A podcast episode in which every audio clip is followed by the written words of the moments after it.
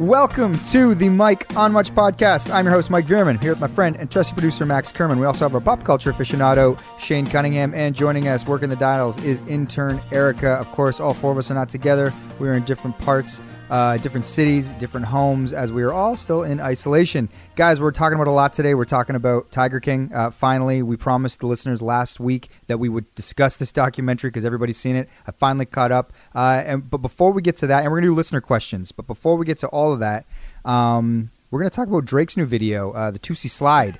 Uh, he came out with this song a couple days ago. Maybe it was yesterday, Saturday, or Friday night. I'm not sure. But uh, Mike, you executed the name so well. I just, I just wanted to say. Oh, thank Uh, you. before we started Thank you so rolling, you are like, "How do you pronounce it? To- is it Tootsie?" Because I thought it was the Tootsie, like a Tootsie Roll slide. But it's a, you got it. You nailed it. Yeah, because sometimes you know when you read words, you only read the the first bit of the word and the last bit of the word. But it's like I, I was like, is it Tootsie or is it Tootsie? So I'm glad I said it right. Tootsie slide. Uh, he shot this video at his like estate here in Toronto. He released it with the song. There's a dance that goes along with it. Uh, it feels like this thing's gone pretty viral. It's funny because we just spoke uh, on the last episode about artists either putting out new music, holding back music. Uh, but it seems like for Drake, this was a uh, a huge win. Do you guys like the song? What are your thoughts, Max? You brought it up, so maybe you should start. I, it's masterful. I think this is Drake's best work yet, and I'm not being sarcastic whatsoever. You know, he was kind of silent when Corona hit North America because um, he had been hanging out with Kevin Durant, and it was pretty quickly revealed that KD had coronavirus, and we're all and there was pictures of the two of them hanging out like three days before that. So people were like, "Does Drake have it? Where's Drake?" No one's seen or heard from Drake, but whether he had it or not, he hasn't mentioned it. Um, and do you do you- know the way he he kind of leaked the song before it even dropped on the Friday? Have you been following this? I think you sent a thing to the group. Didn't he have who did he have someone do the dance? So there's a guy, I think his name's Toosie, uh, who's who's like a TikTok dancer from Atlanta, who just started to dance to like a 26 second clip of the song on TikTok. And you can, and it's like, you know, it's not like a highly produced video. It's just like them dancing in their kitchen. These like really cool looking dudes from Atlanta. And, um, and you, you- but the, the key lyrics in the song are all there. There's a good lyric about uh, the Rolling Stone uh, reference and a Michael Jackson reference in the chorus hook.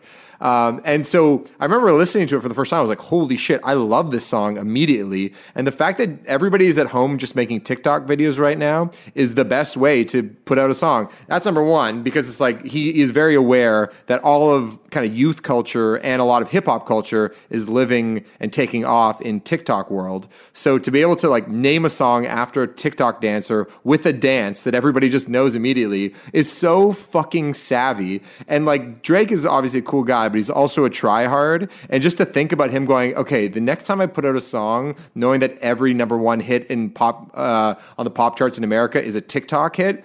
I'm just going to serve up a very easy dance routine that everyone and their grandmother can do.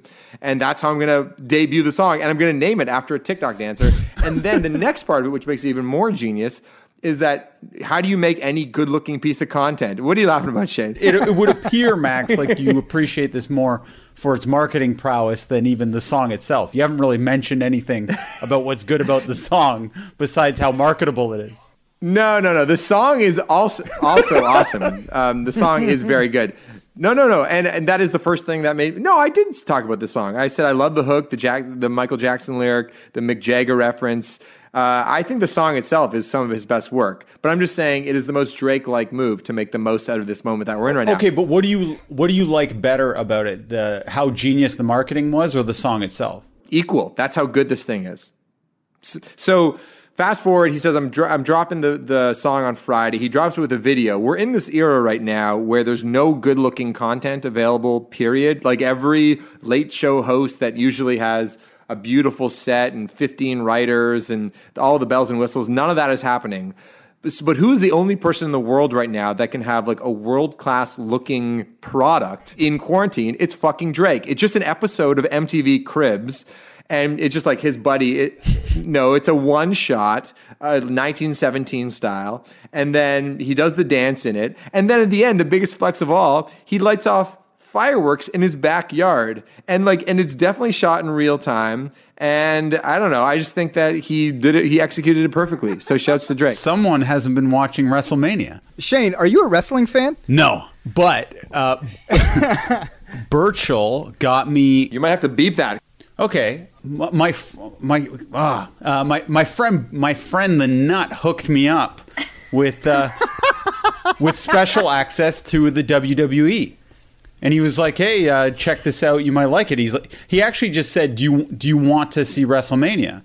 And I had a, a curiosity about it because he was saying they have no audience right now, so they're doing like one of the biggest events in the world, except with nothing. So I wanted to see how a ring match would look just with the wrestlers wrestling to dead silence. And it was hilarious. Like I'm telling you like I was laughed tears were streaming down my face because Intentionally hilarious?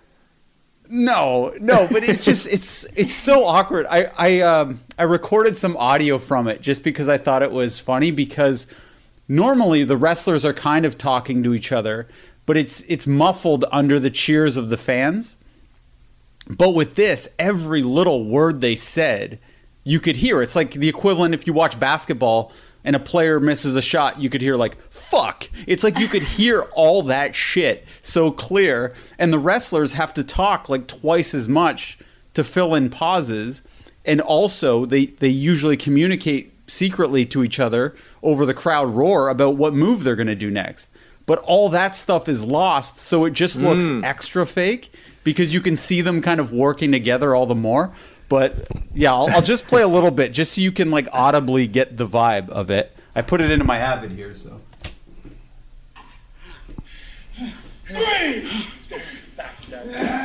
And again, Rollins again. Rollins measuring Owens and slams him into the barricade. wait wait wait sorry this is the best part here You're making this too easy, Kevin. Come on, Kev. One. Come on. Failure your whole career. A disappointment. What are your kids gonna think, Kevin? Four. This is happening during the match. Th- this is the match. So this is the vibe. Sorry, let me just get this. So this is the vibe of the entire match, and he starts making fun of his family and his kids.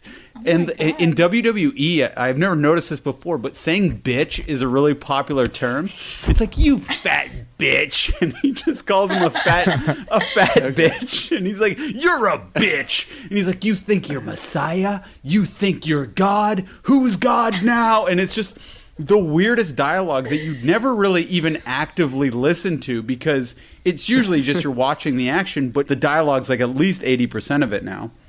And then they did something.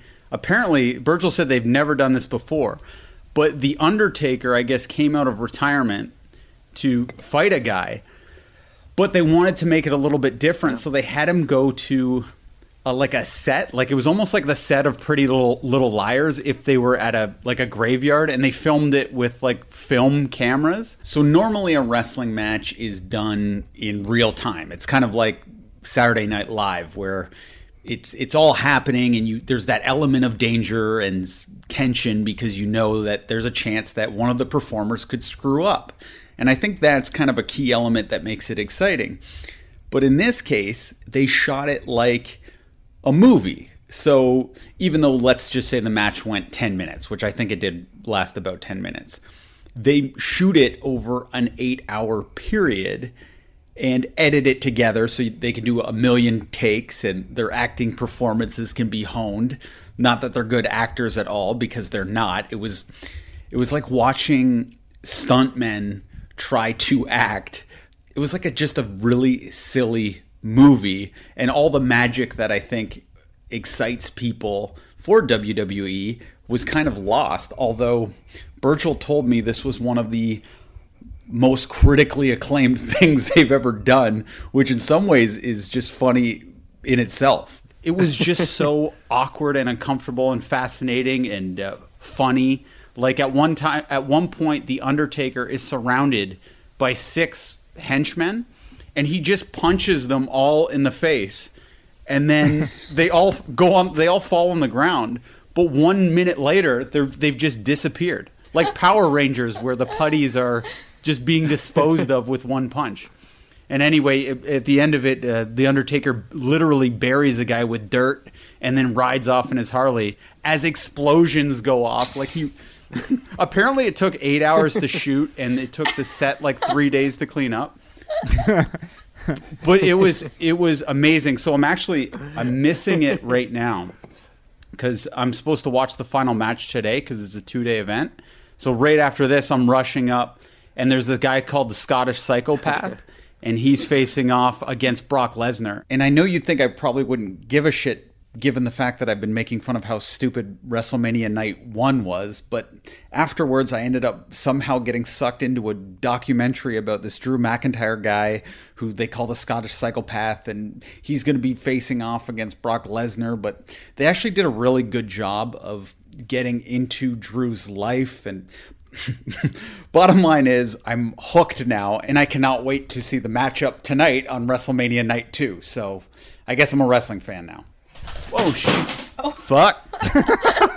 His, I had his a good phone just setup here. collapsed. I thought I did. But what I like about it is it's like it's like The Bachelor. How if, when you're not into it, you can kind of make fun of how ridiculous it is, and when you are into it, you can kind of get sucked into the the dramatic parts. But anyways, I I, I gotta thank. Uh, I know you often in the past make fun of his weight and everything, but uh, I gotta say thank you to Burchell for that uh, the access to WWE.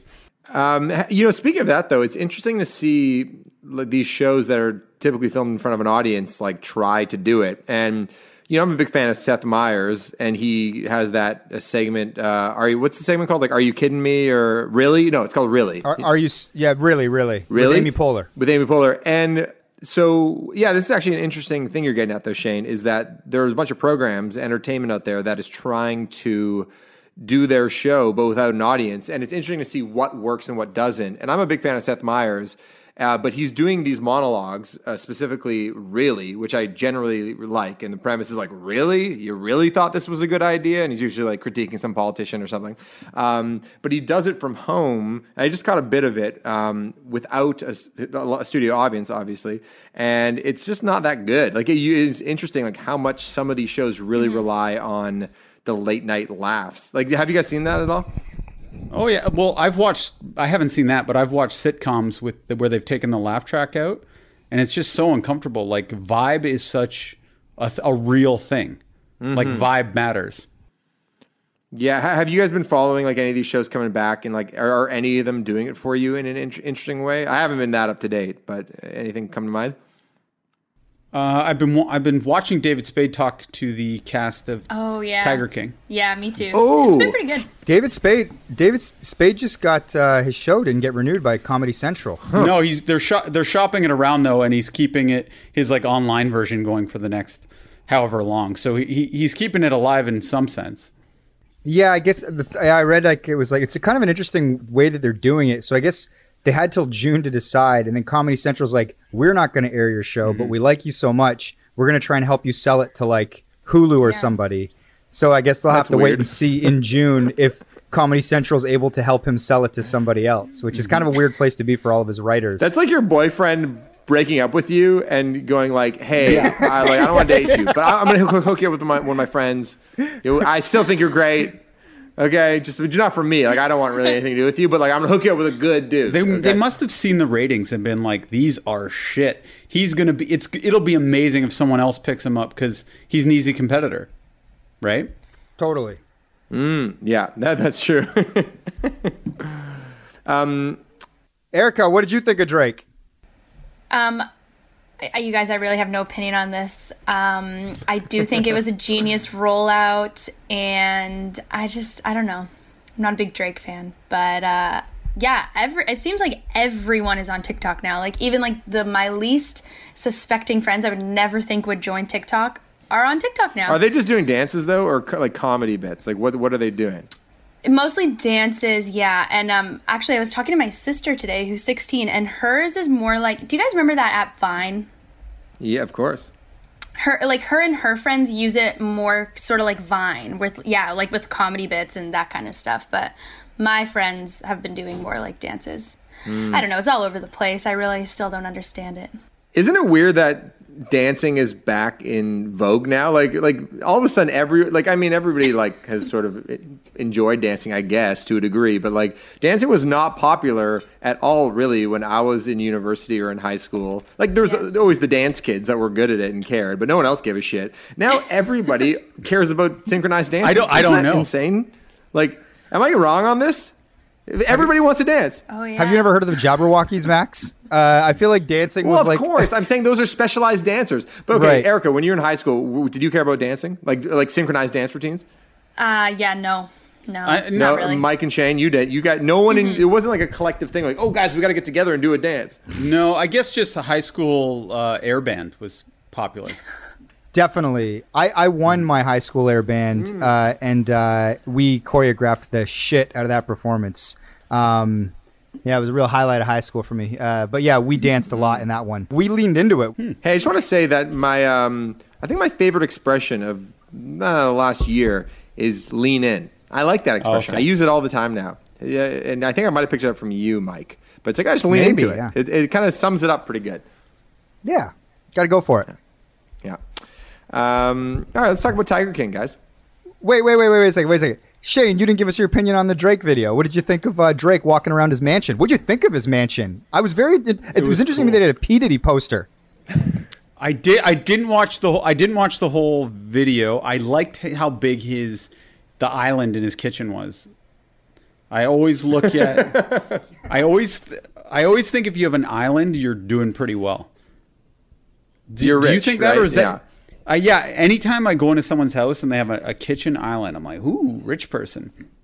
So You know what? Uh, I I agree with you, Shane, and I also would add uh, if anybody has nice light fixtures in their basement, I'm like that person is rich because most people's basements have shitty light fixtures and no one's thinking about the basement. But if I, I just remember going to my friend Matt Brookman, uh, whose family's kind of loaded, and I remember going to his place as a, when I was in high school, and I was just like I was in their basement. I was like, wow, this basement does not look like my basement. And yeah, nice light fixtures in the basement is uh, yeah a signifier. Well, what else did you like or dislike about the video, uh, Shane?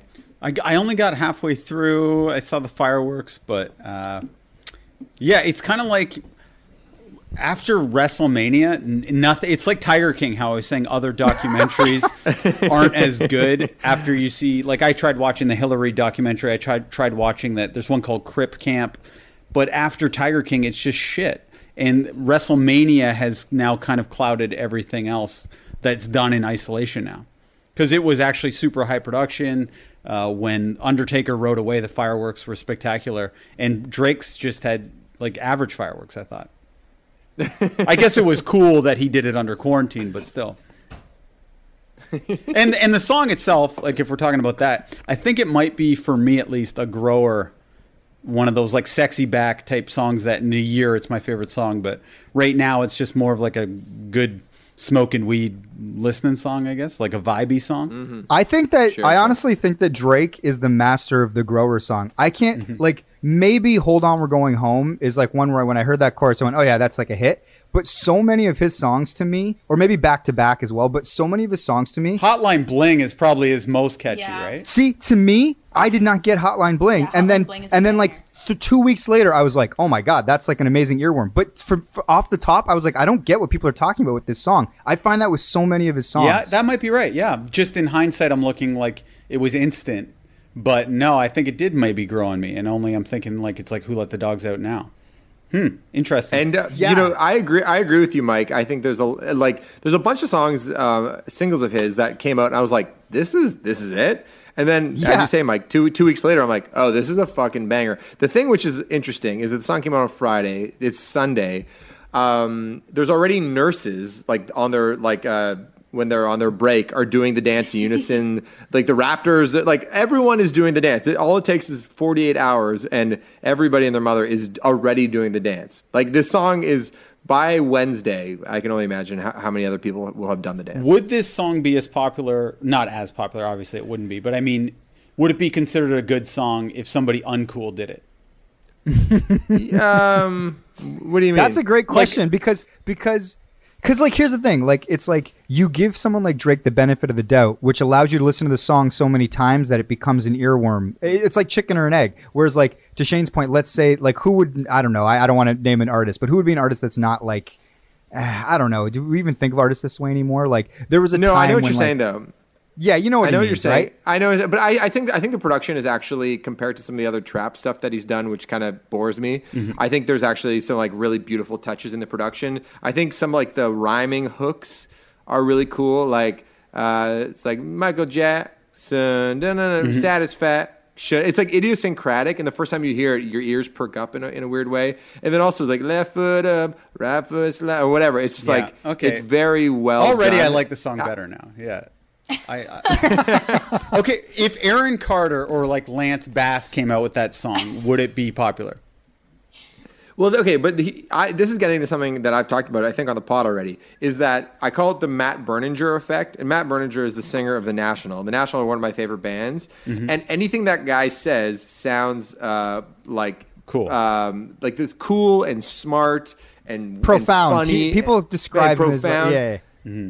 Yeah, it's it's like, um, but he, but I always think of him like if he could sing a Britney Spears song, and I'd be like, wow, this guy, this is some weird, cool shit. So, oh, my loneliness is killing me, and I, I must confess, I still believe.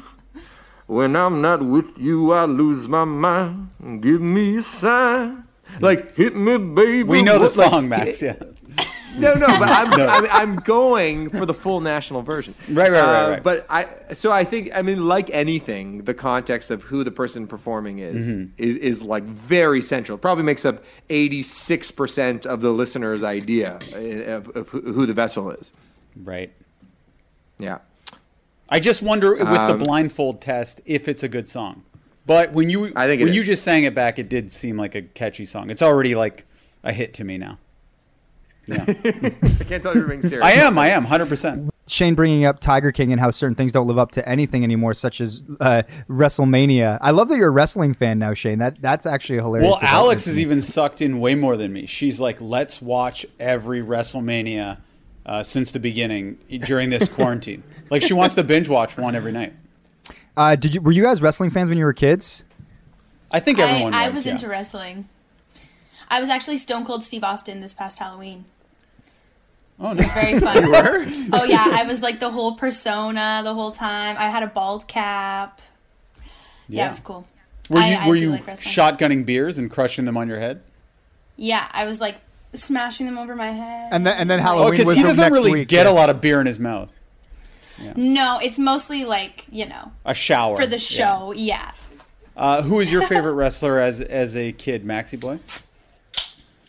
I think I like the Undertaker. There, there was a period of time, um, probably ages ten to twelve, where my friends and I were all into wrestling. I didn't really care about it before or since, but I just have this one memory of being at baseball camp over at Christie Pitts, and me and my like three or four other shit disturber friends who kind of like felt like we ran the camp would be running around on the hills, not paying attention to like the other thing we were supposed to be doing, and just in. Uh, all together we'd go suck it Oh, I love it!" that. like like honestly saying suck it as a as a child was one of the most exciting most exhilarating things that a young boy could do just like young boys yelling suck it and by the way i don't think i totally realized what suck it even meant i don't think i meant i just knew that it was something that was probably naughty and that just felt amazing to say You had to have known what it meant. Like like like Max, I, I guess it doesn't only feel amazing to say. I uh, to inform you. I was obsessed with Suck It, and uh, am I three years older than you, Max? Four. uh, three Yeah, I would just go up to everybody and be like, "Suck it!" A- anytime anyone said anything to me, I would just do the X and across my crotch, and then there's the other one without the X, and I just found it so funny, and other people did too. Like if I did it to somebody, they weren't offended; they would just get a good laugh every time. Where- did you go through a suck it phase, Mike? Uh, no. Who was the original Suck It though? Was it Stone Cold? Wasn't it like two like Yeah, it's a tag Cold. team that would do It it? was like was it Stone Cold? I thought it was, like- Generation X or something. Like yeah, it was like the yeah, one, two, it was. three It- kid. I don't know. Yeah. Hey, manager Ash X-Pac? is listening into Yeah. this, by the way, and she says this is the second time this conversation has happened on the pod in six months. I've told that story already. Sorry about that, guys. Um, all right. Well, anyway, this is a, a good moment to sort of move on to uh, the Tiger King, as Shane is saying that there are just certain Speaking of suck it, because there's a bit of that yeah, kind of content. Uh, exactly. uh, that can't compete with other uh, uh, other content that's out there. People love the Tiger King. I feel like a lot of our listeners have been like, "When are you guys going to talk about this?" It feels like one of those shows that, or these docs, these Netflix docs that came out at the exact right time. Everybody's at home. Everybody watched it. It's sort of this outrageous seven part doc. Uh, where do we want to start, guys? Uh, it seems like everybody was it. Erica, you've watched it. Shane, you've watched Well- it. Max, you've watched Oh, it. yeah. I just finished it. Mike, I want to ask you because you were the last person to uh, to watch it, and we were like, Mike, watch the damn show so we can talk about it. There was a lot of hype by the time you got around to it. Uh, give us because I feel like Mike and Shane, you guys are very uh, analytical people when it comes to film, documentaries. You guys have a really keen eye for what makes things work, what are potential problems with it. So, I, Mike, I kind of want to start with you. Like, wh- what about the thing it makes it so special? What did you like the most? And then also say what. Let's start there, and then we'll go into the negatives after, if, if there are any. So, Mike, you begin. I I think that this was an, a super fascinating exercise in um, expectations in going into watching something. The idea of hype, like I've talked, I've used, I've talked about this before. Like you know, I remember like uh, there's this movie that came out called War of the Worlds with Tom Cruise that Spielberg directed, and leading up to that movie, everyone was like, that movie's a disaster. Tom Cruise has Scientology tents like during production, it's messing everything up. This movie's a disaster. I don't think it was super well reviewed on on Rotten Tomatoes, and so I went and saw it one day just because I like sci-fi. And because I went in expecting the biggest piece of shit in the world, I was like, that was really enjoyable. On the other end of the spectrum, everybody I know and love and respect, you guys uh, have all been saying, like, this doc is the greatest doc. It's the craziest. Everyone says, oh, it's so crazy. It's so crazy. So you go in expecting, like, the most outrageous thing in the world. Um, I think that this doc is amazing for everyone that caught it on that first run where nothing was spoiled. Twitter wasn't talking about how Joe Exotic is so crazy. This I saw so many tweets out of context where it's like, "Oh, I see you, Carol. You killed your husband." So when you start hearing like those things trickle through, like Joe's in some poly- polygamous homosexual marriage, uh, and and then and then Carol's a, a, a husband killer, I'm like, this doc. Okay, let's get into it. Then you start getting into it, and it's like with everything sort of like trickled out spoiled and then everyone saying it was going to blow my mind it was just adequately like okay yeah these are just kind of like shitty people doing weird things living their lives and i guess it is crazy but it wasn't like i need to go to the next one i found myself sort of watching it just so i could talk about it with you guys so that was my experience but again What about Doc Antle? Doc's interesting. I mean, here's the thing.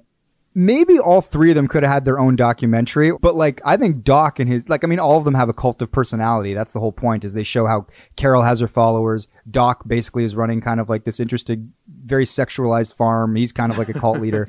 And then and then Joe has like sort of this like these these down and out sort of like misfits of society all work for his zoo and they they all respect Joe because it's like he gives them employment, et cetera, et cetera. Uh, but Doc I found very fascinating. Like I said, I could have watched a documentary just on Doc. Were you surprised that Doc was such a ladies' man? Of course, but uh, but I but not not like I'm not as surprised as you know. You watch how many docs have we seen about like cults, right? And then you, Yeah. you find out the leader ends up he's sleeping with everybody. Um, I Matt Fruckman um, said, "Oh, uh, Will uh, Doc Antle is just Will Ferrell going method." And I totally agree. All I could think about was Will Ferrell um, when I was watching Doc Antle. By the way, his name is Bhagavan and or Doc Antle. Just the names that he's given himself. Actually, between Joe Exotic, Joe Exotic changed his name four different times throughout the thing. He kept on taking like the last name Oh, yeah. of his partners, and then obviously he changed his name to Exotic. His real last name is this like funny Dutch name that's hard to pronounce. And then Doc Antle. It's like, what are we talking about? Like people, these guys are so much like the star of their own little universe. Um, uh, Shane, uh, sorry, Mike, back to you though. So that's so interesting. I happened to catch it on like the Sunday night. Um, of the weekend it came out, and I just had one person say, "You got to watch this; it's great." Because because the first episode to me was insane, and the second episode just gets crazier. So I was like, I think it just kind of reaffirms this idea: the less you know, the better about anything. Uh, oh, so not anything. Well, but, that's uh, no. That's what, honestly what I was thinking as I was watching it was I was like, if you don't know anything about this, the escalation, like the experience of how this doc uh, unravels and reveals itself and escalates episode to episode, probably was a lot more fun than me waiting for like, I don't know, I didn't know what I thought was going to happen, but like something so crazy that you couldn't turn away. And if, if anything, it just kind of kept meeting where I might have thought it was going to go. Uh, yeah, but I imagine for all you guys watching it on the Sunday or within that first 48 hours, I could be, I could, I, it'd be, it's like almost like when, remember when, uh, Making a Murderer came out with, uh, what's that dude's name who's still in jail, I believe. and it was like something? Danica and I, you got it. Danica and I couldn't stop. It was like 10 parts and it was just like you kept going. You couldn't not. I, I imagine that if we had caught Tiger King in that first 48, I would have been in the exact same way. So I, I get it. I get it. And I think it, I think it's good. It's just hard to live up to that much hype. Like everybody's talking about this fucking thing. Um, what do you think um, about like just the way it was executed in the storytelling? Yeah, I mean, well, in, in some ways, I'm like these these docu series are kind of interesting because, like I said, like we end up kind of jumping. ar- We we get three stories really, and then all of a sudden they bring in um, who who's who's the guy that is it Joe? No, Joe Exotic. Who's the guy that basically stole the uh, the the zoo from Joe that came in late oh, and then the guy's framed name? him? Uh, Was it Jeff? Jeff, Thank you. Yeah. So like, so then we kind of get Jeff in this late third act. So it's like we kind of bounce around all over the place, which is fine. You're kind of into it. It's like a docu series, but in some ways, I'm like, I would rather have saw just a really tight, focused doc on Joe Exotic or a doc on Carol and the murder of her husband, and then and then like uh, Shane said, like maybe there's a doc about Doc. Uh, that is actually super interesting, but maybe he's not interesting enough to float his own documentary. So he's kind of a throw in there. He's almost like to add color, and then I guess just to support the idea that these people have their own little universes where they have their sort of followers and they create these sort of like compounds and they employ people that become almost like almost fall under their spell. And that happened for all three of these people, Carol and Doc and Joe. But then yeah, like the late addition of Jeff and then him sort of swindling and there was a lot going on, which I think people like. But sometimes for like a doc, I'd almost be like, pick one of these stories and then have a bit of color. But they were kind of all over the place. But again, like I, the way that people watch docs now are, are way different. It's not like you're watching an, a two-hour documentary on one subject. Like this is almost seven hours, right? So people kind of want to go on that journey. Uh, Shaney, what did you think about the way that they made this? Oh, I, th- I thought it was awesome, and I, I do think they had a main character. I think Joe Exotic was the main character, and you had to include everyone else because everyone else is a part of his life, right? Like, how do you tell Joe's story and not go into Carol's whole story? Jeff and Carol make sense to the story. I just don't know why we went into the doc story, unless it was just trying to show what it was like to be a tiger owner. You know what I mean? Like I didn't really understand how he connected. Well, I think because they're trying to show the juxtaposition and here's how Joe runs his and here's how someone else Right. can run it. Well, and Doc's just so fascinating. I think it'd be weird if you just had him like if I was watching it and he was just like a talking head, I'd be like I want to go into this guy's life. I'm so curious to how he runs his zoo. And they just they just everything I wanted to happen happened. I almost wanted more of Doc's story. Like, you know, they had that woman there where she's like, yeah, and then like I, I was thinking about having sex with him, and then I had sex with him, and he had sex with almost everyone there. And then you have all these women in this cheetah print and all these posters or, or these calendars that he's making. I'm like, mm-hmm. that guy should have his own doc. If he- you know what I mean? It's like it was almost like he was a throw in to that story to make the seven hours work. But it, but again, like none of it where where I was like, you know, keep it moving. I was just like, yeah, a little bit like, why are we going to this guy? What does he have to do with Joe's story other than just sort of saying, oh yeah, I've dealt with Joe and Joe's a crazy guy and this is how I run my shit. You know, But he was kind of an ally. He was an ally to. Uh, he really liked Joe, right? well, Doc. they both they both their hate their mutual hate for Carol. I feel like where they felt like she was a phony is like they felt like she was very sanctimonious and sort of like no no no big cat rescue and they're like she's doing the same bullshit that we're doing and so it's almost like you know the the. The enemy of my enemy is my friend, or whatever the hell that. that yeah, yeah, is. that's right. well, and I think I think Doc's inclusion too is to show that uh, when the tigers get too big, they just get rid of them by any means necessary, and it, and just to, in- investigate that. I think it's ripe for a spin-off though. I think this is like the next thing that should probably happen because you're totally right. The Doc Antle character I was waiting to come around a little bit because Carol and Joe get tied up in like at the end with obviously spoiler alert Joe getting sent to sent to jail. But you're just waiting for like okay, how's Doc going to come back? Is he going to testify? Is it like is he going to swoop back into the picture? And he never really does. Like Jeff does take over that second half. Um, but I think, yeah, you're totally right. Jeff could be, uh, sorry, um, Doc Antle could have his own documentary. One thing um, that I like, though, is for somebody with like a relatively short attention span who doesn't necessarily have the patience to sit through like every little detail about a person. Like, you know, whenever I hear about who, who's the documentary documentary maker uh, who does all like the Vietnam War stuff and like the history of baseball, what's his name? Um, Yeah, Ken Burns. uh, Ken Burns. Whenever I hear about those documentaries, I'm like, I don't think I could sit through it. What I love so much about Tiger King was that there wasn't an ounce of fat. There wasn't one thing that I go, why, why am I watching this? Why is this? Okay, I'm a little bored right now. Every person was fascinating. The fact that like the the uh, the sort of most sober, clear thinking person was the woman who got her arm torn off. In like the first 10 Yeah. minutes of the first episode, I was like, this is going to be And she- crazy. And she wraps up the whole show. She goes, Yeah. "Listen, all these people are kind of assholes, and none of them actually really care about the Tigers." Yeah. I'm like, this, eh, like every single person was was um, was sort of like perfectly cast. I also a thing I've been thinking about a lot lately um, because I watched this uh, documentary called Cheer. Have you guys seen this one? It's on Netflix. Have you, have you heard about this? I've heard about it. Never saw it. It's really good. It's basically Friday Night Lights, but for cheerleading. So it takes place at this junior college in Texas, and they recruit all these kids from kind of tough situations from across America, and they are the best cheerleading squad in uh, the, in the country, and they go compete in the finals at Daytona Beach. So it's all about kind of like building towards Daytona. Anyway, great documentary. I highly recommend you check it out. But one of the things that they do is in talking to the kids, they'll go interview them like in their bedrooms, and the kids are kind of like sitting on the bed and kind of positioned in a very casual way. And I know you guys have, have to do interviews. And I know Erica, you do doc stuff with uh, MLSE. The positioning of the of the subject when they're getting interviewed and how casually you can make it is something I'm very fascinated by. And in the in the context of Tiger King, the fact that Joe's husband is shirtless all the time with his and is showing his nipples pierced, I'm just Couldn't thinking stop like thinking about that. I could not. I was like, why is he possibly? Why didn't he put a shirt on? But the fact that he's shirtless this whole time, and I'm thinking, did the documentary, did the documentary guy say, "Oh no, shirt off is good. Uh, We're just going to start rolling"? Like, how did that come to be? Because I just thought that the, the setups were very well executed, which I think added. I have a theory. Thirty percent to uh, to the to the production. Go ahead, Mike. Uh, my theory about why his shirt was off is you know how the doc ends with that guy getting that tattoo like right above like his like on his Removed, pelvis yeah. of the bull. Mm-hmm. Maybe they shot the tat and then he did the interview right after. So like all that interview comes after they do the tat. So you're not going to put your shirt back on after you get the tat. I don't know because Oh, I, I thought about it. I think a guy who gets a tat like that can just be coerced very easily into taking a shirt off.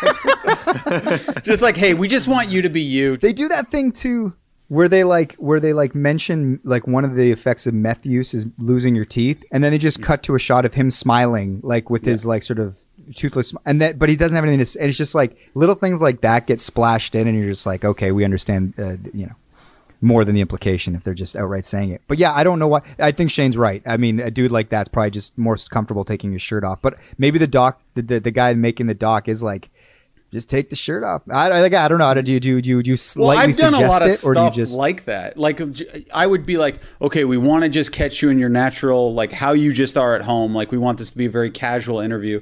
What, how would you be right now if we just walked in? You'd probably be like, I'd be shirtless, making some grits. I'd be like, okay, just take your shirt off and let's just do the interview. Like, it'd be very easy, I think. Like, I've, I've honestly, Yeah, I've, yeah, yeah. I've done stuff like this before where I've interviewed very weird people and I've just got them to be in it like this is for J.R. Diggs show where he was always interviewing weird characters and we would set them up in unique ways that were very easy to get them into. Erica, what, what did you think? Any any any thoughts in particular about Tiger King? Yeah, I loved it, and I saw it sort of in the same window of time that you did, Max. And I thought it was like hilarious and captivating and all this stuff. But I've read a lot about it since, and a mm. lot of characters in it have sort of come out and say like they don't agree with what the filmmakers did. They for the filmmakers skewed things, and obviously you hear these things about every documentary. But I don't know. Do you guys like like what do you think the line is of like exploiting people for like entertainment mm. purposes and what is kind of okay. And I mean, like, I, I guess at the end of the day, this doc did have like a greater good, which was to like, you know, showcase potential animal abuse. I guess that's probably what, at least what the filmmaker's mindset was. But like, how much, like, these poor people, a lot of them were like, you know, impoverished and were sort of trapped, in- especially the ones at GW Farm. And I don't know, I've sort of just been wrestling with that now because now they're all like getting torn apart online. I feel kind of bad. They don't really have. I don't know. What do you guys think? So I, I think it, it depends on the character. Um, I think Joe Exotic is getting everything he ever hoped for. I Yeah. think Carol's actually portrayed in a pretty fair way. Doc Antle, I don't really have any uh, compassion for. I think he's a hilarious character and loves being the center of attention. The people who I have a little bit of sympathy for are like the workers on Joe's farm. I Yeah, think his his are- like ex his his husband who's no longer his husband uh, his new boy, just like those people that feel like, you know, it was very open. Like he basically recruited people who had drug addiction and had no money to work on his farm, and then they're in front of the camera. So it's so that would be the line where I'm like, okay, th- these people are kind of in no position to, you know, to probably make choices that will be Yeah. beneficial to the long term interest um, of their own life, and so that that's the part where I, I feel a little little funny about it, especially like, Like you, knowing that. you feel like they're going to get hurt by this doc? I don't think get hurt. I just No. think maybe during filming, and uh, I just think maybe they didn't understand what they were signing up for, and maybe even the directors didn't even know that the doc was going to be so big and so successful and like so crazy online. But like, I don't know. I guess I guess if they all, but like that one scene at the end where the one zookeeper is like clearly wasted or s- fucked up in his house, like that was so sad. I was like, you should not be Yeah. filming a person like that. And at the end of the day, even if you do get footage of it, it should not be in your doc. Like, uh, or at least this person should have the opportunity co- to consent to it being in your doc. You know what I mean? I don't know. Yeah, when people are totally out of it. yeah. Did you hear Yeah, that? That it's I haven't heard any word that that guy uh, didn't appreciate the doc. I've only heard Carol didn't appreciate the doc. Who who else oh, did really you hear? Well, actually, so his ex husband, who got the tattoo covered up, was one of the people Dave Spade interviewed, and he seemed very unhappy with the um, filmmakers in the Dave Spade interview, and he said that um, the directors asked him to take his shirt off for that interview part, and he just seemed Oh, very. He, he sort of his his life seems like it's really changed since they since the filming. He's like with a woman now. I, I think it might be like the mother of his child, but like I don't know. He just seemed not happy about it. I don't know. It's just I just feel like at this point all the memes and all the jokes are just so invasive of these like poor people. I don't know. Mm-hmm. You know? Yeah, I, I, I don't know. I, th- I think his main problem was he they he actually provided them picture of him with his teeth fixed too, and they Yeah. they kind of really like made everyone was making fun of the fact that that guy only had three teeth when they could have easily shown an updated photo or, or done a little blurb about how he's switched his life around but obviously Yeah. they made the choice not to and i think he was a little hurt by that in hindsight Yeah, it's always interesting whenever you kind of like have docu like uh, documentaries that. I mean, is this a true crime documentary? I mean, I guess Joe allegedly was going to hire someone to murder Carol, though looks like Jeff set him up. Uh, and then, I mean, I guess obviously there's the question of whether Carol had killed her husband. That's a crime. And then there's the animal abuse. And none of it really ever gets solved. I mean, Joe obviously is in jail. Spoiler alert for the next 22 years because they they either you know they bought the the the the, the murder for hire uh, plot or the sort of like uh, in uh, the, the the things that he did on his at his zoo. Um, but I'm just like I'm always interested in like at what point is a documentary, especially with people who maybe don't have much money or aren't super sort of aware of the construct of how these things work, is it like exploitative for us to all to sort of like watch and be like, look at these poor shitty people and not all of them are shitty. Like like a lot of them are just people trying to like work jobs and kind of get caught up in the orbit of like sort of like a narcissist like Joe Exotic or Doc uh, Antle, eh, whatever Carol's thing is, what it is. But uh, yeah, every time I watch these things, I definitely have those thoughts where I go like, I don't know if these people know what they're getting into. They clearly signed the release. The document, the people that make the documentaries are usually very savvy. There was actually the character in there that was documenting all of Joe Exotic stuff. That was very much like, yeah, you signed this shit. I own all this footage. That kind of almost is an interesting like microcosm of probably what went on for But this who, doc on Netflix. who are the poor which- people here? Like we have Joe Exotic who wants to be on camera. Carol who just didn't want her hypocrisy to be exposed. We have Doc Antle who's doing very well for himself. He's not a poor person, and he obviously wouldn't like. It's the like the people that orbit. Yeah, but those So, like, were, yeah, those who- were just the talking heads, kind of like talking to camera, and I don't think those people came. But like so like um who, who was Joe's second husband like in the polygamous relationship, the guy that killed himself accidentally. You know, they're interviewing his mom, they've got like the funeral. I mean again like and she's sitting there saying like, "Oh, Joe like watching her talk on camera was difficult to watch for many reasons. She didn't seem well in a lot of ways. They're they seem like very poor people. So like when you go, well, how does Joe end up in a relationship with two two men that are ostensibly straight, but they're they're sort of? It's because Joe's taking care of them. He's paying for their way, and so you're sort of revealing this story. Um, and uh, yeah, and, and, and I always wonder sometimes, like you know, like for the husband to talk on camera, um, the one that has the bull tattoo and he's missing the teeth he clearly is trying to tell a certain story and then the story will be told maybe very truly by the, the people that are making the documentary and then he mm-hmm. watches it and then he doesn't like the way that it's told. But i always wonder when these people get on camera and they, they share their story whether it's the guy that's talking about how he you know they were setting up the murder and all that stuff. I always wonder afterward if they're like like i just don't understand why people go on documentaries. I really don't. I'll never sort of understand I it. know, like i really don't. Maybe it's maybe it's because i work in the industry but i'm just like i don't mm-hmm. trust anybody to like it's just you're giving away too much sort of power to somebody to sort of craft or create whatever narrative they want to do.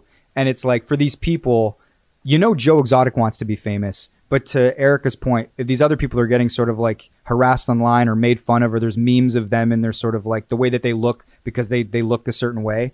Eh, it's unfortunate but again like everybody's adults and they're all sort of agreeing to go on camera so it is what it is. day- Yeah. Yeah, you know, I think um, I remember asking Michael Lewis this question. Michael Lewis is uh, one of the best storytellers uh, of you know modern life, and and he he said because I asked him, I was like, "Do you get people mad at you for for telling their stories?" Like so, and he talks a lot about like you know.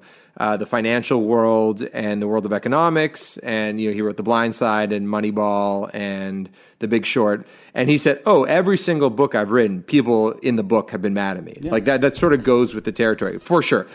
Um, what I, th- I think the point that I was getting at is that I have more compassion, like for for the, the sort of sad sack, drug addled person who like it never knew they're signing up for national fame, and now and and they're just being portrayed as you know somebody who's made a lot of bad decisions and their whole life is out there. That and so that's who I have compassion for. It, When it comes to like some like rich CEO or Wall Street banker being like, "Yo, bro, Michael Lewis, you made me look like a, a jackass and selfish." I'm like, I don't really care about you, really, in the same way I care about somebody else. Uh, if we're if we're comparing the like kind of two different categories, is all. So, like cautionary tales, they're not. The juice isn't worth the squeeze because you're hurting those people that are involved in. If it's done in a thoughtful way, I, th- I think there's lots of cautionary tale documentaries about people who, you know, there's how many uh, documentaries on Netflix right now that are about, uh, you know, the opioid a- a- epidemic or, you know, people that are really struggling. I think those documentaries are out there and really helpful. Yeah.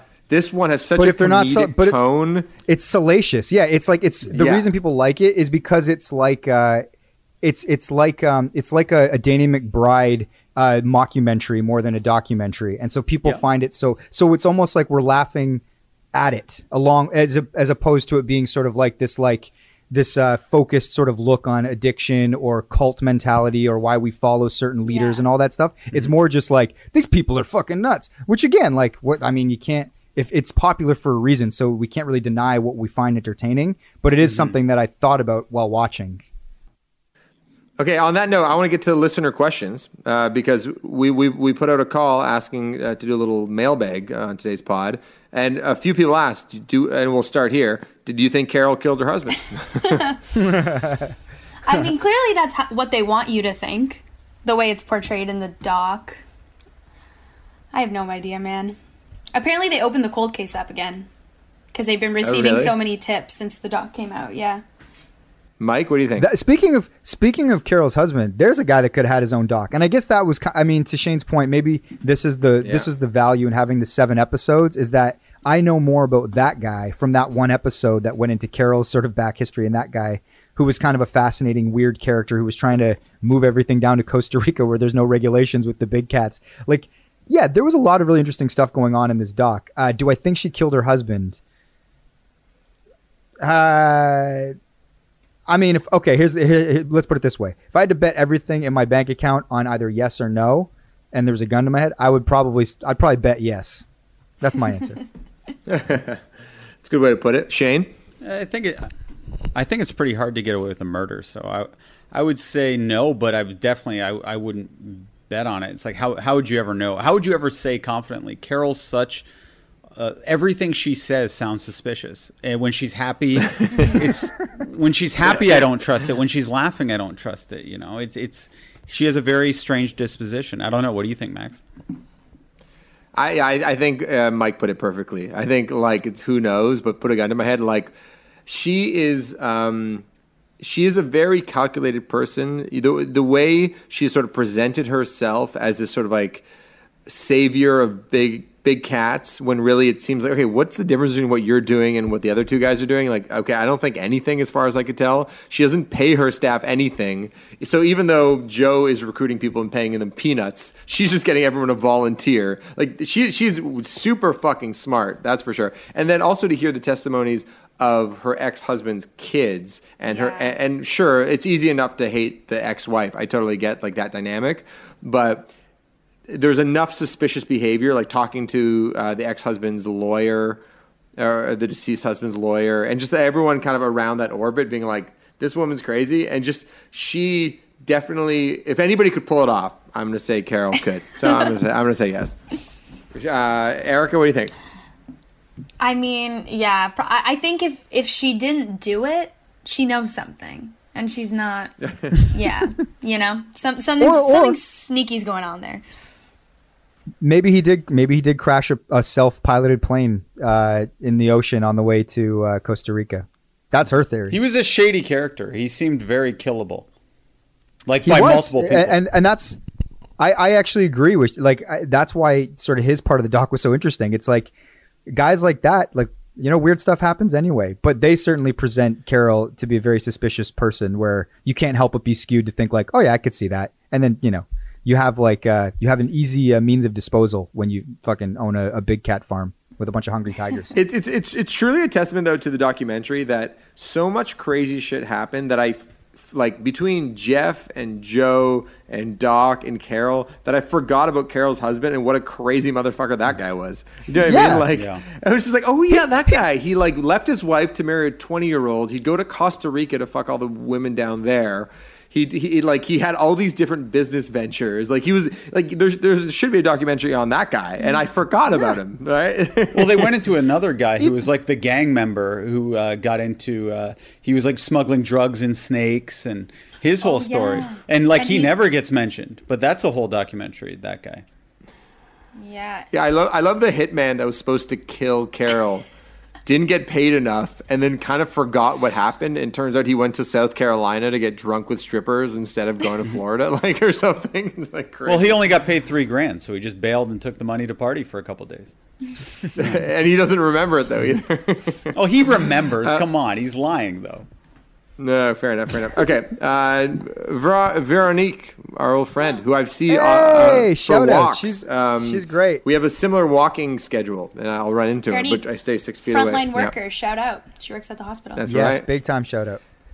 So this is a, this is a good question. Um, if you each had one million followers, what kind of influencer stuff would you be partnering with? Oh. Shampoo, leggings, FabFitFun boxes. That's a great question. That's such Uh, a good question. Uh, Shane, what do you think? Uh, right now, I'm drinking a lot of Coors Edge. I like that. I'm. Uh, Uh, My theory is that you're trying to get this going for yourself every time you have one, uh, have one on these. Uh, I, these I've, I'm, I'm uh, contacting them tomorrow. Actually, I am seriously. I love it. I love it. Sponsorship.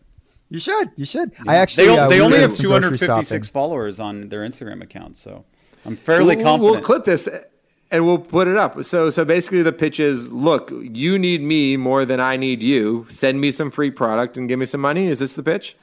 Basically, yeah, that's good.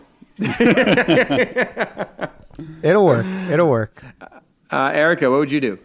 Mine would probably be clothing of some sort. Expensive clothing. Louis Vuitton. Mm. But are we talking about no? But are we talking about like classic pod sponsors? Because because obviously any sponsor, it's like I want a Ferrari deal or Yeah, whatever the fuck is. But I think there's something. There should be something that is a little bit more limited to the pod world. Like I think a beer sponsorship is fair because some some beer companies do sponsor pods, uh, so that's fair. Erica, go Okay, ahead. I would want Casper mattresses and pillows. That's what I would do.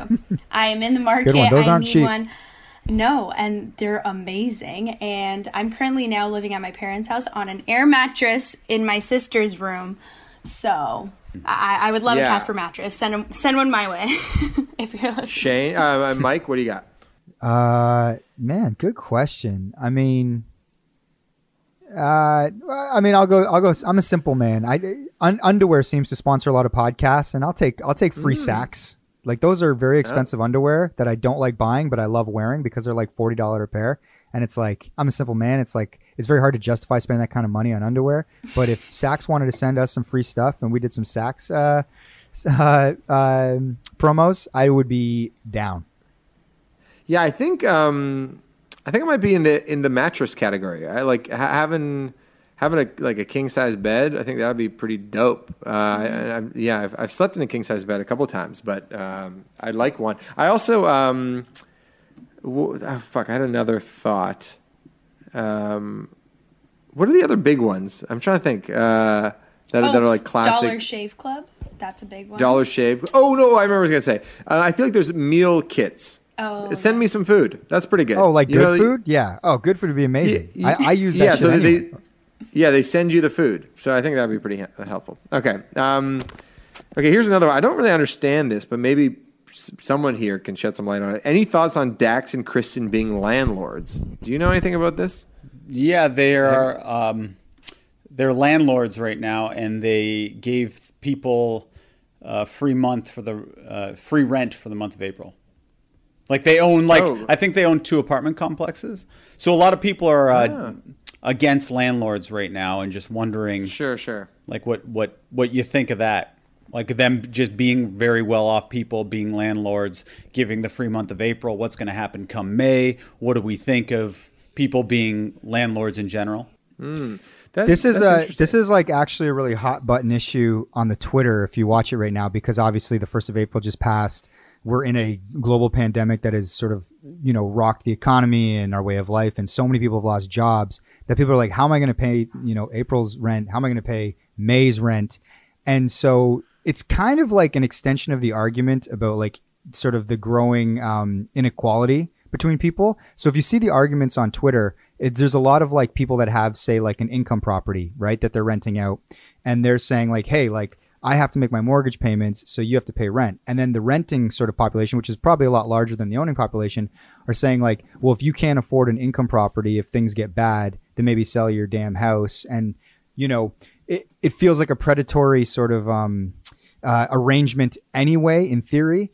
But what's interesting about it is it's kind of like it's like philosophically like you know why people like save up and they'll buy like a, a rental property say it's like okay this is a long-term investment and i've got a little bit of dough and so i want to do this um, but then there's so many people that like have to rent for a million reasons maybe they change cities a lot maybe they, they don't make enough in order to get the down payment for a house they're like this system's fucked Well, some people choose to rent and are doing better off than their people. Hundred percent. There's the whole myriad, like the whole spectrum. like like more millennials don't even plan on buying homes. a Well, I mean- like I had to do a lot of this research. but a lot actually. of millennials still complain. The, the, re- the they complain that they can't afford to buy a home. Like they can't afford the down payment on a six hundred thousand dollar home these days because the prices of homes have skyrocketed because everybody's buying. Like basically, they're saying like the system's gamed where their parents could buy a home for a certain price, and they can't get in now. You know, so there seems to be an anger there.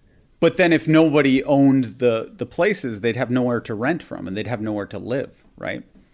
So so philosophically they would be able to afford a house if all of these people weren't buying up houses for as rental properties because mm-hmm. basically if everybody's buying properties then it, it skyrockets the price meaning like younger people can't get in at a lower income. So if we if people didn't own these homes then they might be able to get in theoretically and buy a home for a reasonable price. So it's more about like the the, the, the rising of inflation the cost of homes and just like the, the construct in general that that people are angry at and then now it's kind of affecting people. And the thing is they probably shouldn't i mean it's like you can get angry at like the the couple that owns a rental uh, in, an income property, but really it's more about the companies that are incorporated that like won't give you a break on the rent. I, I don't know. It, it's it's well, a tough it's the, discussion the bank. it's Like, as someone who uh, owns a rental property, like the bank is my landlord, right? So I'm not one of these people Yeah. who who owns a uh, property and is very well off. In fact, I'm house poor because of it. So I made an investment and I took a bit of a risk, you know, because people think buying a house is a guaranteed, you know, you're going to make your money back. But then the housing market crashes and all those people renting are very glad they didn't buy a house. What was the question that we were talking about again, though? Like, what well, you, because Dax and and Kristen they Mm. they gave they gave rent relief to everyone in their apartment complexes because they their Sure, source sure. of income is acting. They're wealthy people; they can But afford to do that. How did that come private out, by the way? What, what, what, how did, was that a news well, story? Did I, I, just I think they their tried to release it as like a, an act of goodwill to kind of Hmm. promote it, other people doing it, and then it, it kind of backfired because people were like, "Whoa, you're predatory landlords or something." Like they own two apartment complexes. So yeah, there is like like Mike is saying, there's a big backlash against it. But my advice is that the bank should just do a mortgage freeze. And then if I don't have to pay my mortgage for the person who's not paying their rent on my income property, then I can say, don't bother paying your rent. You know, because because yeah, I, I anytime I see someone posting on Facebook like, oh, everyone renting from someone, let's do a strike. It's it's always uh, the presumption is they're going against the man, and I'm not the man. I'm just the guy who thought it was a wise investment. Yeah, I, Pesca actually, um, my, my guy, Mike Pesca, who does the gist from Slate Magazine every single day, he did podcast last week on this movement about uh, cancel rent, hashtag cancel rent. And he, thinks it's like a little foolish and a little more complicated than people think right now. But I think an interesting thing that Dax is getting at, uh, which was actually displayed in a New York Times article. Basically, there's like an Italian dude, 57 year old guy. He used to work in like an auto body shop. Back in the 80s, he bought a couple apartment buildings in New York. He has like 300 tenants. And he's basically said to everybody, uh, don't worry about rent this month. So, it- so it was a real act of kindness, and he's being applauded for it. And I think um, we're obviously in extraordinary times right now. And if you're in a position to be generous, you should just be generous. It's kind of like that simple. I think when it comes to like when it comes to capitalism as we know it, I mean, it's always it's always been unfair, right? Like I think we're probably at maybe one of the most fairest points in human history if we were to look back, the, you know, for the course of human history. Um, so I do think that it's funny that Dax is being uh, Dax and Kristen are being ridiculed for it because I because I, I think it's like they're probably just trying to lead the way in saying in a very gentle way, hey, if anybody else can afford to not take your tenant's rent this month, don't do it. And if you and if you can't afford it, then you'll obviously have to work something out with your tenants, and it's a complicated thing. Um, but uh, but I yeah, I have no problem with with people sort of publicizing that if it's going to encourage other good behavior in this in this funny time. Uh, um, by the way, uh, Michaela, I think is her name, Michaela McPherson. She she uh, sent in like six really good questions, and I'm going to go to it because she Whoa. had, yeah. Um, I'll read a couple of them. Um, prediction time. How do you think COVID will impact the U.S. election campaign and outcome? Isn't it funny that nobody is talking really about the the election right now? And like, you know, we were in the midst of the Democratic primary. No one's talking about it now. It's like everyone sort of assumes Biden is going to be the the Democratic nominee. But yeah, do you think uh, predict, prediction time? What do you think is going to happen come November? I, uh, my bold prediction is they're going to push. I don't think there's going to be an election in November. I think that uh, they're going to say we're still sorting this all out and we're going to roll it over. I, and and Trump, I mean, he's Trump's been his one thing is that he's been unconventional. He doesn't really give a shit what people think or what's not sort of like um constitutional. He just sort of does what he thinks is right. And I wouldn't be surprised at all if he says, "Listen, like we're living in unprecedented times. We can't hold an election right now. We don't even know if it's safe for people to go out and vote in person." I, I don't know. So like my my bet would be that they're going to try and push it, uh, which would be in radical and unprecedented. But that's my prediction. I agree. I wouldn't be surprised. Do you think like how freaky do you think that would be if that happened? Would that really freak you out, or do you, do you think it would be kind of like understood given everything? Depends on the state of the world. If people are still sort of dying in large numbers and people are scared and and the the and you know COVID nineteen is still spreading, um, I, I don't know. Like people, yeah, like we're it's it's hard to predict anything in the near future. But, Any uh, other president, though, I would be totally fine with pushing. If like, and I think most people would be like, okay, whatever, Bush is in charge. Okay, push it to January. Like, you just kind of trust them. Just Trump is just like so unpredictable, which is why it gives me uh, the creeps a little bit. Just thinking about because everybody was already assuming he'd try to rig the election, or if he lost, he wouldn't leave. Like that was already in people's minds, and now that this thing has hit us, it's like, oh, it's like ripe for him to try to pull a fast one. But yeah, we'll, we'll see. Um, What do you think, Shaney? Yeah, I think it'd be hard to get people out to the polls right now. Like, how do you do that safely? Okay, switching gears here. Uh, so uh, Shane, I don't know if you you you know you saw the new Bachelorette uh, contestant uh, Claire. Mike has already checked out here. By the Oh way, yeah, yeah. I'm looking at Uh, my phone. yeah. And She's older, right? She's like 38, right? Which is I think, Grandma uh, a response.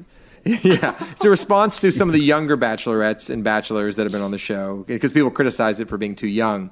What's interesting about this is that they announced two contestants. One is from Hamilton. Sorry, two of two of the contestants. Uh, the, you know, there's 30 dudes. Two are Canadian. One is from Hamilton. Do you do you guys know the Hamilton guy by any chance? No, I was asking Alex because he's. I think he's 29, Oh. but Alex didn't know who he was.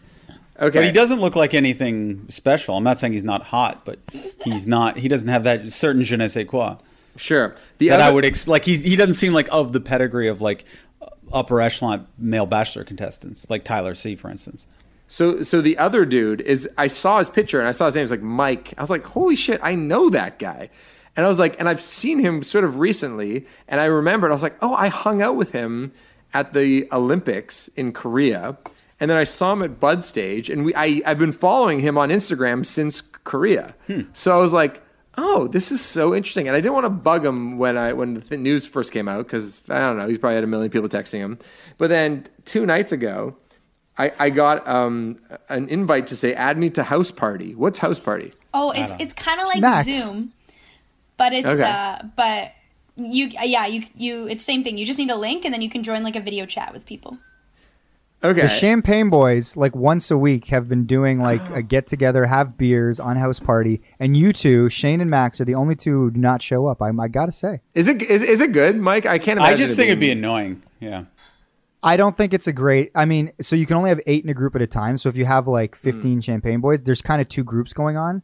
Uh, Eight, eight can work, but yeah, y'all got to kind of wait your turn. I, I think four is like ideal. Uh, quick shout out to uh, our, our good friend Mark Myers and our good friend Chris Wong. We actually did a, a call, which other work Shaney and uh, Jonathan Poplis were invited to, but they were busy.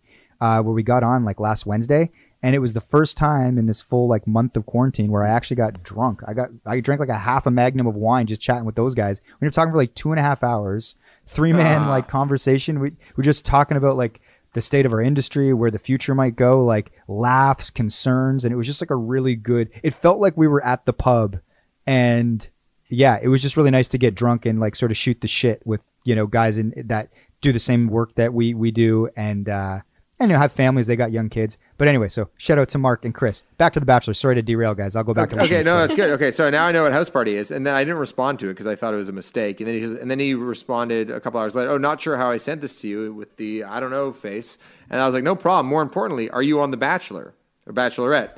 And then he said, uh, he's like, hi, I am pretty wild. My friend nominated me last fall, and when they called asking me to apply, I figured why not? They postponed production, day of limos, so they were about to start the show when it all got postponed.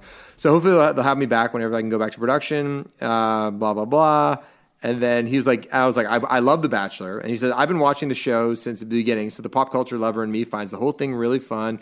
Judged everyone on the show, so it's a good lesson to say fuck it and be myself. And, and I don't care what Bachelor Nation says. And if Claire picks me, you have to write a song. And I was thinking, what if Arkells are the band on their date? Oh, that'd be Which would be very exciting. Whoa. Um, yeah, and then uh, so who knows? So anyway, I'm rooting for Mike, and I hope uh, he's able to uh, to get Quick out question. of uh, quarantine. uh, for Max Yeah. and Shane. Are you guys slightly jealous that a Hamiltonian got on The Bachelor? Like ahead, like do you guys wouldn't you love to go on that show? I'd be very bad. I, I have no interest in going. But Shane, you think you'd be really good at it, right? Yeah, but they wouldn't have me just because they don't like people who are ironic and in on jokes. Like they try to get people who are totally devoid of any real sense of humor. hey, okay. Last question for me, and then I want to send it over to Shane. Shane, I saw on your Instagram. Uh, speaking of The Bachelor, uh, you were having a this family tree conversation with Oh. Alex, and she was very upset about you and your affection for Maddie. And then you said pregnancy moods, mood swings are real. But, but Alex is also the most competitive person I've ever met. Do you think she'd actually react any differently if she wasn't pregnant? No, she'll always react that way. I was just giving her a bullshit. I was just giving her a bullshit out, man. Like anytime, like she gets she gets jealous of TV. It's so uncomfortable to watch um, The Bachelor with her. Be- it- the Bachelorette is way easier because it's me just saying all the same shit, but I'm talking about like hot guys or who my favorite dude is or who has the best body. But if you apply it to women, then all of a sudden it's she doesn't like it at all. She won't talk to me for a night. Like there'll actually be like huge huge problems in our relationship from watching that show. But sometimes I can't uh, help it because she'll ask me. She's like, "Oh, Because Madison's so beautiful, right? You just can't contain yourself. well, it wasn't even that. I even told her. I said, "Listen, Maddie's face isn't as good as uh, Hannah Ann's, but Maddie has a charm, a charm to her, right?" And I, I honestly like. So I was just explaining out like, oh, I liked her charm, and uh, you know, and she's good at basketball, and I would like to play one on one with her. And then you know, it just I kept going down this rabbit hole, and she's like, oh, you see, you just want to play one on one with her because uh, you love basketball, and, and I was like, actually, yeah, it, it is true, but it, it sounds like I'm trying to like grind up on her or something, and like you know, anyway, it got very very emotional, and like that whole episode of the podcast. Alex cried, and it was just me d- digging a, a deeper, I guess. But then I, I turned the tables on her, and I said, "Okay," because what what started the real making her upset was she listened into our podcast. She went upstairs. She was in a huff. She kept it quiet all night, and then the next morning she said, "Who do you think has a prettier face, me or Maddie?" And I and I guess I I guess I paused too long or something, and then she's like, "You didn't even answer," and then she like started bawling. And I was like, I did answer. You have a better uh, face than Maddie. And I was like, and if you didn't have that belly, because she's pregnant, I was like, you'd you would have a better belly area. And then she hate she hated that. And then I, I went on about how looks don't even matter. Like I was just like, honestly, what I like about Maddie is her charm, and that's honestly what I like about Alex is her charm. Point is, I turned the tables on Alex, and I said, who has a better face, me or Tyler C? And then she's like, "Oh, Tyler has a, a bad face. He has a busted face." And then she tries to over exaggerate. That's not true. Oh, of course it's not true, Max. Everyone knows that. spoiler, the biggest spoiler in Michael Much history. Shane's not hotter than Tyler C. Whoa.